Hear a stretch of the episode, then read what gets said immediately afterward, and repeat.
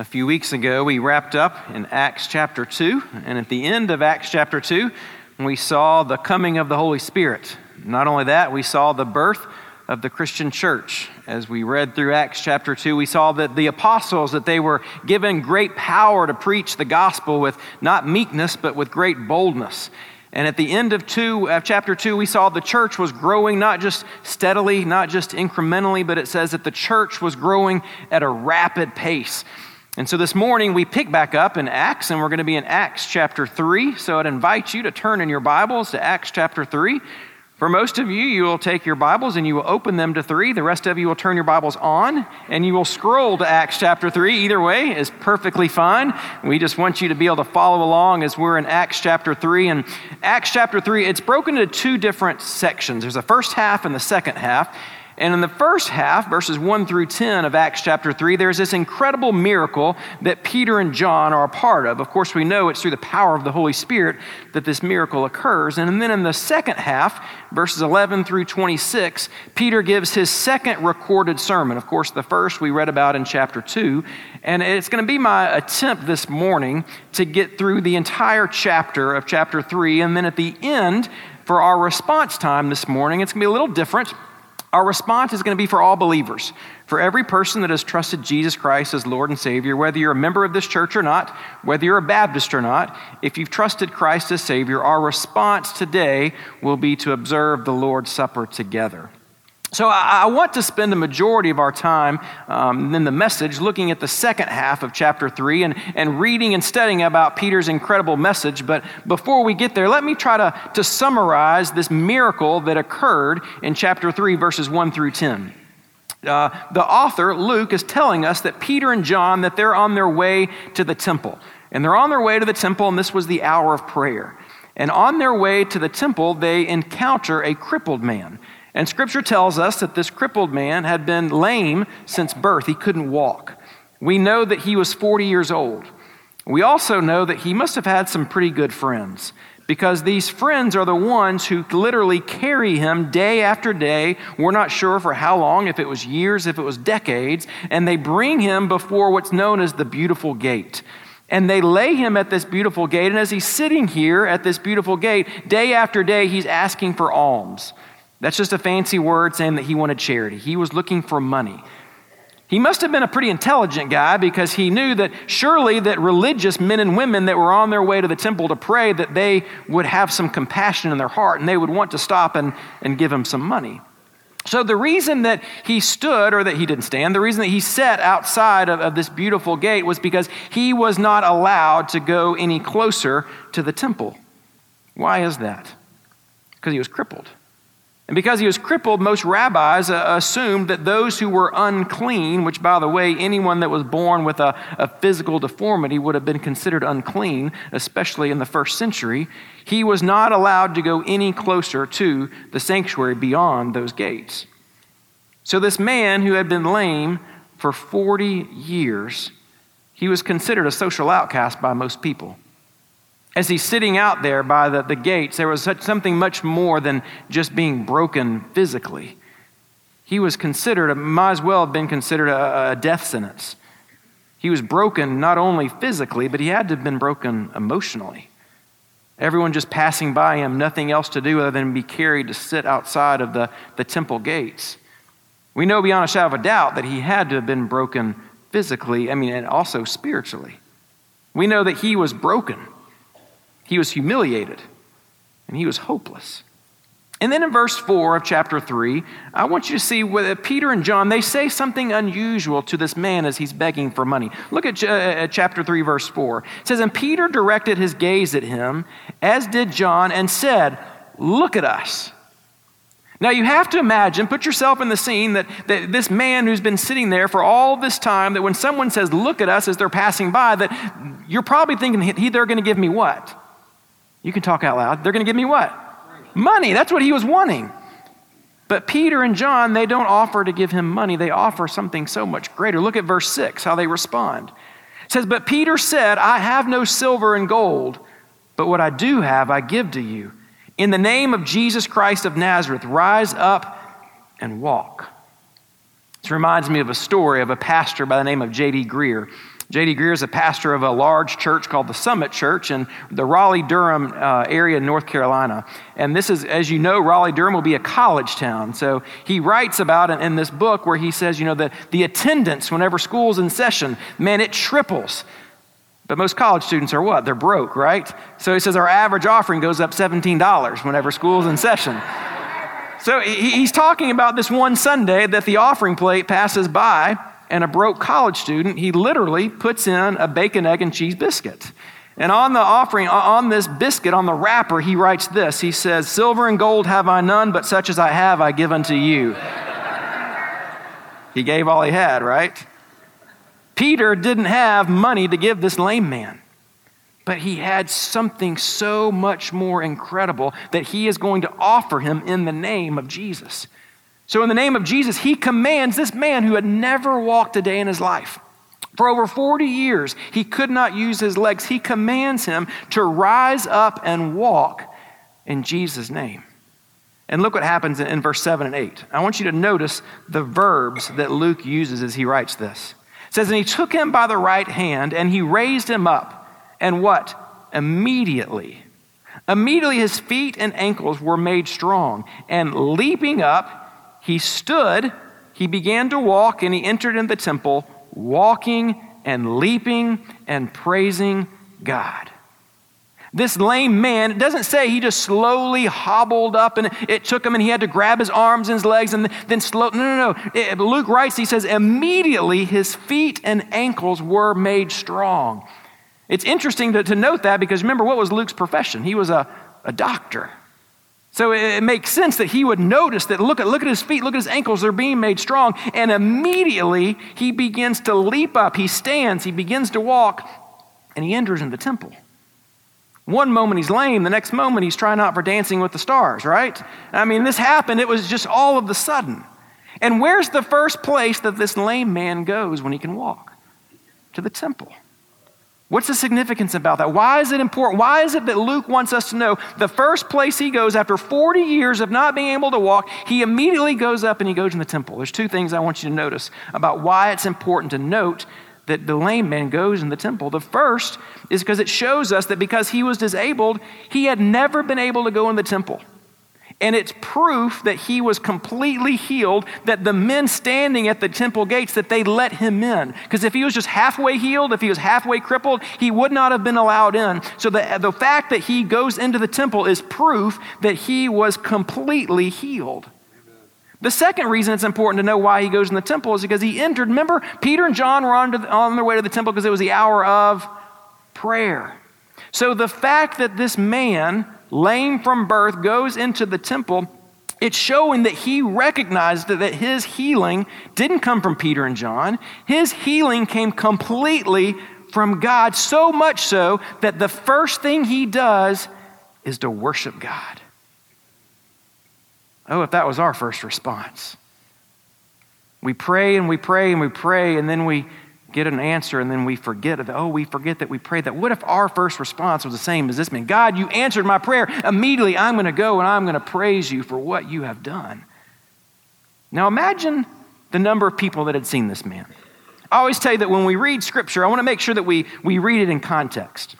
So, for I'm imagining for decades, this man had been sitting at the temple gates and they had seen him begging, they had seen him asking for money. I don't know how many people, but there had to have been hundreds, if not thousands, of people that had had their eyes on him, that had seen him time and time again just sitting there. And now they have just witnessed this man. Now he's leaping, he's jumping, he's going into the temple, he's praising God.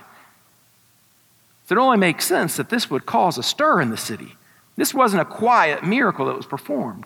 And look at verses 9 and 10. It says, All the people who saw him walking and praising God, and they recognized him as the one who sat at the beautiful gate of the temple asking for alms. Hey, we remember him. We've seen that guy before. We know exactly who he is. And look what the verse next verse says. And they, what? They were filled with wonder and amazement at what had happened to him. They were filled with wonder and amazement. This man that we had seen lame, crippled since birth, now we see him and we are filled with wonder and amazement. I don't want you to miss that there's an incredible illustration in this lame man. The illustration is one that happens to each and every one of us when we trust Christ as Savior, when we follow Him. It's, it's a picture, really, of salvation. You see, this lame man, he was born lame, right? He was born lame, just like each and every one of us. We are all born unable to walk. We are unable to please God. We are born into sin. There's nothing we can do to please God, just as that man was born lame. That man, not only was he born lame, he was poor. He didn't have any money. Just as we are born sinners. We are born bankrupt before God. We owe God a debt that you and I could never repay Him because of our sin that's caused the separation. We're poor as well. We also see that this man, where was he sitting outside? He was sitting outside the temple. And because he was outside the temple, he was separated from God.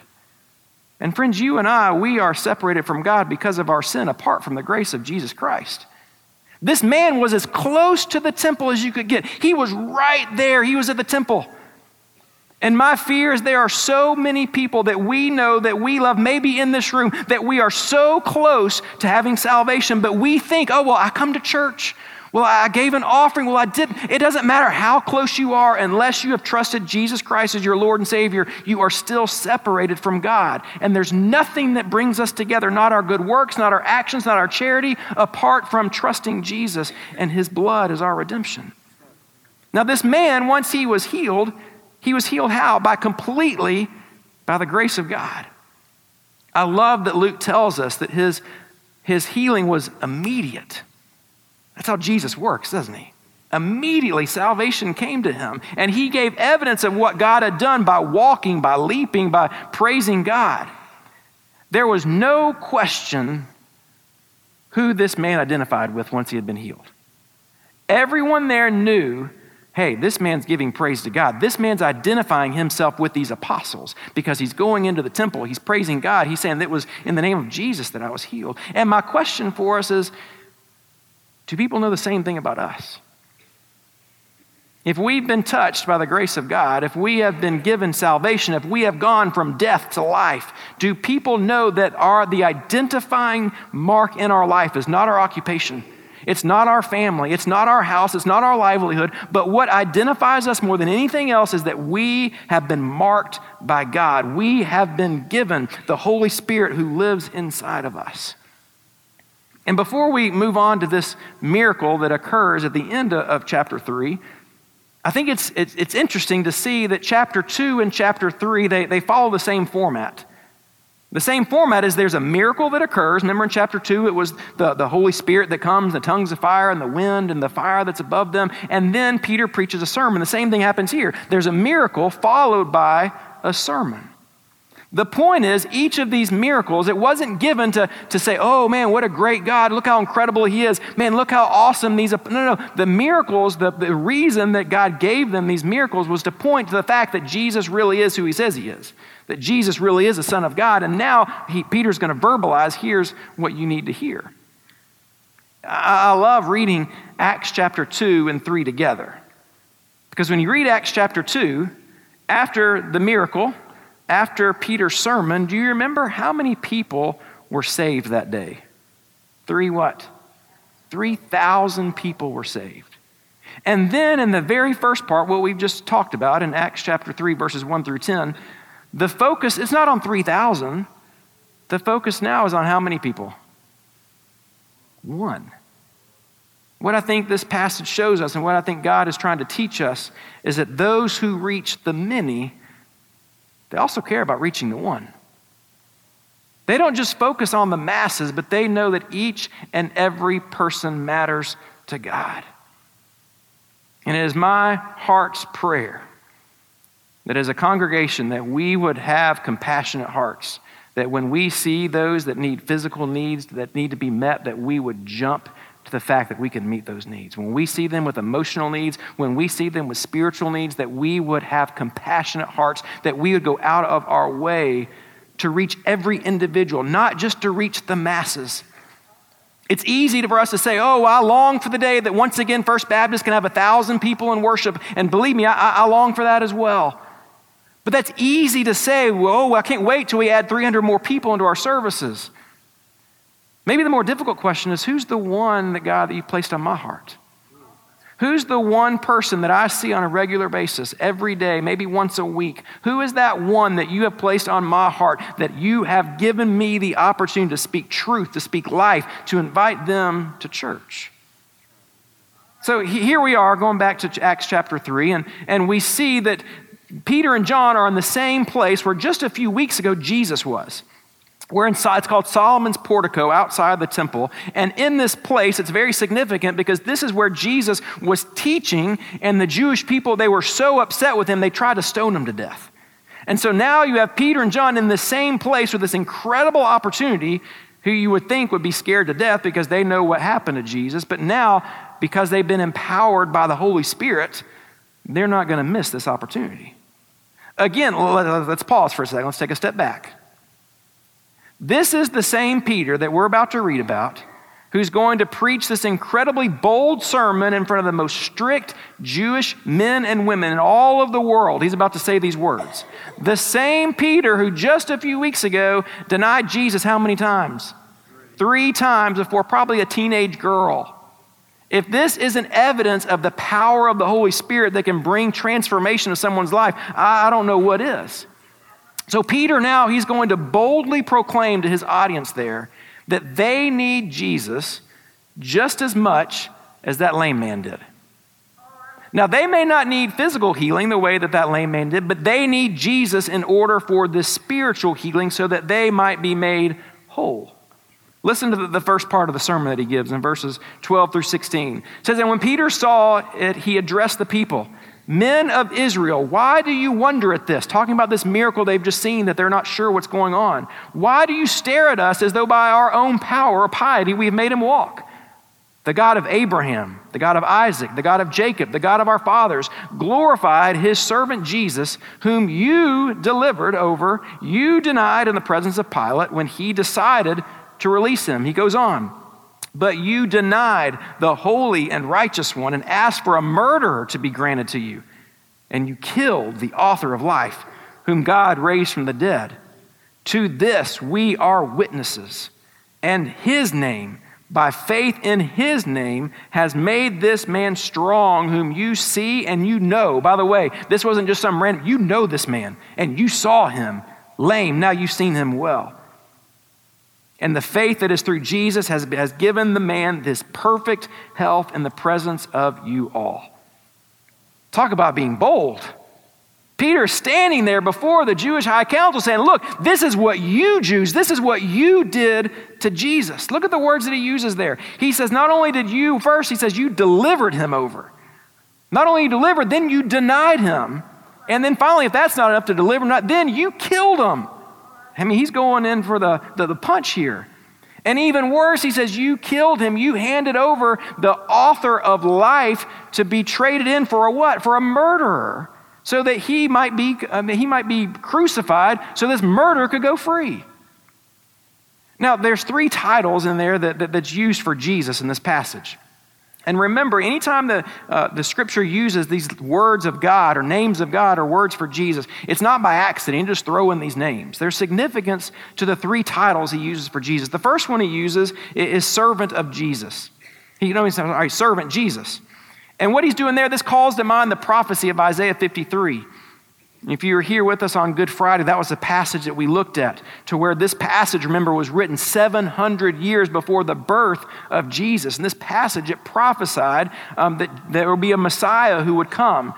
And this Messiah would be a man of sorrows who would be acquainted with grief, that he would be one who would bear the sins of his people. And he said, Hey, that servant Jesus you were talking about in Isaiah, by the way, that, that's him. He's the one that you denied, he's the one that you killed. Then he, the other title he uses, he says, He's the holy and righteous one. Peter here, he's trying to say, hey guys, he was more than just a good man. He was more than just a good teacher. By calling him a holy and righteous one, Peter is saying he is God himself. And finally, he says, the author of life. Do you notice the irony that Peter's playing here? You took a murderer and you released him so that the author of life could be killed by you. And you see, what, what Peter is doing here is he knew that the men and women of that day, they must be convicted over their sin before they could truly experience salvation. Before someone can come to Christ, they first must understand that they have sinned and they must be convicted of their sin. See, uh, unless a patient is convinced that they are sick, they're never going to accept the diagnosis that the, the doctor gives them. They have to know, first of all, I know I've got a problem. Now I'm willing to receive the, the diagnosis that you're going to give me. And what Peter's doing here, he's taking this temple and he, in essence, he's turning it into a courtroom. He said, All right, here's the courtroom, and I'm going to lay all the evidence out here for you so that you can make a decision. But then Peter, he teaches his audience how they can rightly respond to the gospel message. And by the way, it's the same way that you and I can rightly respond to that message, and that is by accepting Christ through faith alone in Jesus. See, just as that lame man, he was healed by faith in the name of Jesus. See, in verse 17, a lot of them try to give credit to Peter and John, saying, Oh, you're this miracle worker and you've got this magic spells. And they always point him, and it's not in our name, it's in the name of Jesus.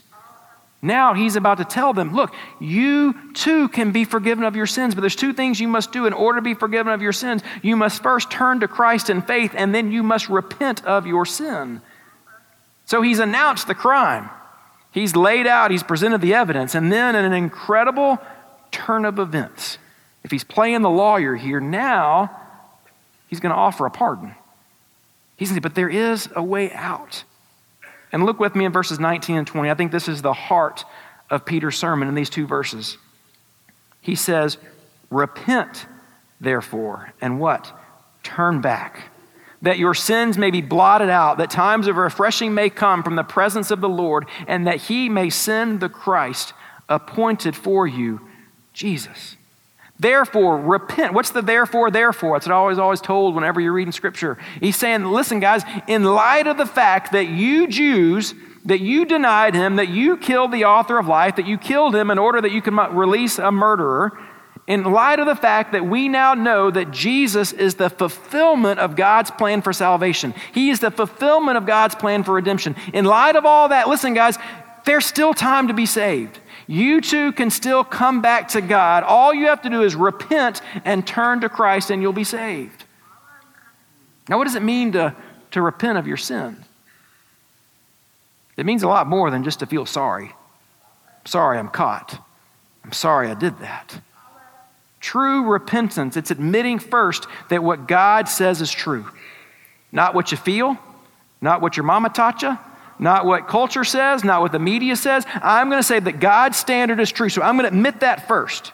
And then when I know that God's word is my standard, because it's true, you're going to then change your mind about your sin. You're going to change your mind. This is how I feel. This is what I want to do. But I know this is what God's word says. So I'm going to change my mind. And as a result of changing my mind to conforming to God's word, now I'm going to change direction. And now I'm going to turn towards Christ. A few weeks ago, a, a staff member sent me a tweet that, that someone sent. And, and she sent this, and it's from Tim Keller, who uh, is just an incredible teacher. And he said this He said, Legalistic remorse says I broke God's rules, while real repentance says I broke God's heart. As a result of repentance, what's the next phrase that Peter uses in verse 19? He says, Repent and what? Turn back. Those two go hand in hand. Repent and turn back. Unless we turn from our sins, we can't place our complete trust in Jesus. We can't follow Jesus while we're still carrying our sin. We can't follow Jesus until first we repent and we turn from our sins because we're facing the opposite direction of Jesus. So when we repent, we turn and we face our Lord and Savior and we walk in the light of His mercy and grace and we say, The world behind me, the cross before me. That's what it means to really repent. I think in many cases, the local church, we've lost the meaning of what it means to repent. As individual Christians, we, we watered down what it means to be convicted over our sin. Church family, may we constantly have sensitive hearts so that when the Holy Spirit convicts us of our sin, that's one of the roles of the Holy Spirit. He is to convict us of our sin. And my prayer is that when we are convicted, that as a result, we repent and we turn back to God. We change our mind, we change course, and then we turn back to God. And as we close this morning, before we celebrate and observe the Lord's Supper, I want you to look one last thing. I want you to see what Peter tells them would happen if they do repent. This is what will happen if you do turn back to Jesus. These are incredible promises that are offered to you and me today. If you and I will repent of our sin, turn to Jesus, here's what Luke says. This is what is offered to you. Actually, Peter says it. In, in verse 19, the first thing he says you can have is total forgiveness, that your sins may be blotted out. This one phrase is an incredible summary of the gospel that your sins could be blotted out. See, I've said time and time again that the deepest problem that you and I have, it's not from sources or people or things outside of us. Our deepest problems in life doesn't come from our family, doesn't come from our past, doesn't come from the wayward culture that we live in. The deepest problem that you and I have is inside of us, and it's our own sinfulness. And this is a word picture that Peter's using because in the first century, when they would write on parchment, they would use this ink, and the ink literally, it would just lay, it would just kind of stand on top of the parchment. And if they wanted to remove it, they would take a sponge and they would wet it and they would blot it out and it would be gone. And that's the picture that Peter is giving here. You see, we live in a culture where we must understand that sin must be punished. We like to say, oh, well, can't God just say, oh, I'm going to wipe the slate? No, no, no. God wouldn't be just if he didn't punish sin. Sin has to be punished. But the good news is that when we turn to Christ, that God wipes out our sin and we no longer bear the penalty of our sin because Christ bore that penalty for us. Now, listen, if you haven't heard anything else I've said all morning, I want you to wake up right now, all right? This is the most important thing you're going to hear. If you're a follower of Jesus, understand that when you trusted Christ as Savior, when you repented of your sins and gave your life to Jesus, this is what happened. Jesus Christ has wiped out all of your wrongs. As far as the east is from the west, so far have I removed your sins from you. Not only that, we no longer have any guilt. Your sin has been nailed to the cross and you bear it no more. Stop lugging around that guilt from your past. It has been forgiven. Jesus bore that guilt for you. You no longer are under any condemnation. All of those things have been given to us through Jesus. And here's something else to hold on to He's already wiped away all of your sin. Your sin has been totally forgiven. And in the future, for those of us that have gone through tragedy, for those of us that are going through depression, for those of us that are going through difficult times in our life, know that He promises there's going to be a day that not only has He wiped away all our sin, but one day He's going to wipe away all of our tears. That's the promise that we can hold on to as followers of Jesus. Remember, this world isn't our home, it only gets better after this. He's totally forgiven you of your sin. Verse 20, He gives you spiritual refreshment, that times of refreshing may come from the presence of the Lord. And simply a reminder that those who turn to Jesus will find rest. The entire world is seeking ways that they can have peace with this eternal God. Maybe they call him a different name, maybe they call him something that's not even biblical. And they're trying to obtain this peace with Him, this salvation through good works, through doing all these things. But as Christians, we know that Jesus has come to me, all you who are weary, all you who are heavy laden, and I will give you what? Rest. Just come to me. And finally, he offers complete restoration. Verse 20, that he may send the Christ appointed for you. Who is that? That's Jesus. Christ gives us hope that we can endure the difficulties of this life. How are we to endure the difficulties that we face day in and day out? Because He's promised to give us the glory that's to come, the glory that's not here on this side of eternity, but it's on the other side of eternity. Don't forget this. The gospel, Peter tells us in 1 Peter, the gospel gives us an unshakable hope. Nothing can take it from us, that our best days are yet to come. Why? Because this earth is not our home. And, church family, it's this gospel. It's in this name that's above every other name the servant Jesus, the holy, righteous one, the author of life, that we celebrate and we reflect now the freedom that he purchased for us. It wasn't free, it came through the blood, through the sacrifice of Jesus Christ. And it's now that we're going to celebrate, that we're going to observe that freedom that was purchased for us. His body that was broken for our sin, his blood that was shed for the forgiveness of our sins. So, would you pray with me as we prepare our hearts to receive the Lord's Supper? Heavenly Father, we thank you so much for the gift of your Son, Jesus, who promises us that we have no guilt, no condemnation, because Jesus bore it for us, and we thank you for that. Lord, I pray that if there is someone here today that has not let go that guilt, has not let go uh, whatever they're struggling with, that if they are a, a child of yours, that they would take hold of the gospel that you have given to us, saying that we're forgiven. It's in the past. And they would walk in the light of the victory that has been purchased for us. And Lord, if there's someone here today that has never trusted you as Lord and Savior, they've been trying to attain salvation based on their efforts, I pray they would lay that down and today they would repent of their sin, they would turn to you, and they would trust you as their Lord and Savior. And Lord, as we take these next few moments and we reflect on your sacrifice, would you make that sacrifice even more real to us right now? The price that was paid for our redemption the price that was paid so that we might be called sons and daughters of the Most High God. We thank you for your love, and we thank you for your sacrifice. It's in Jesus' name that we pray. Amen.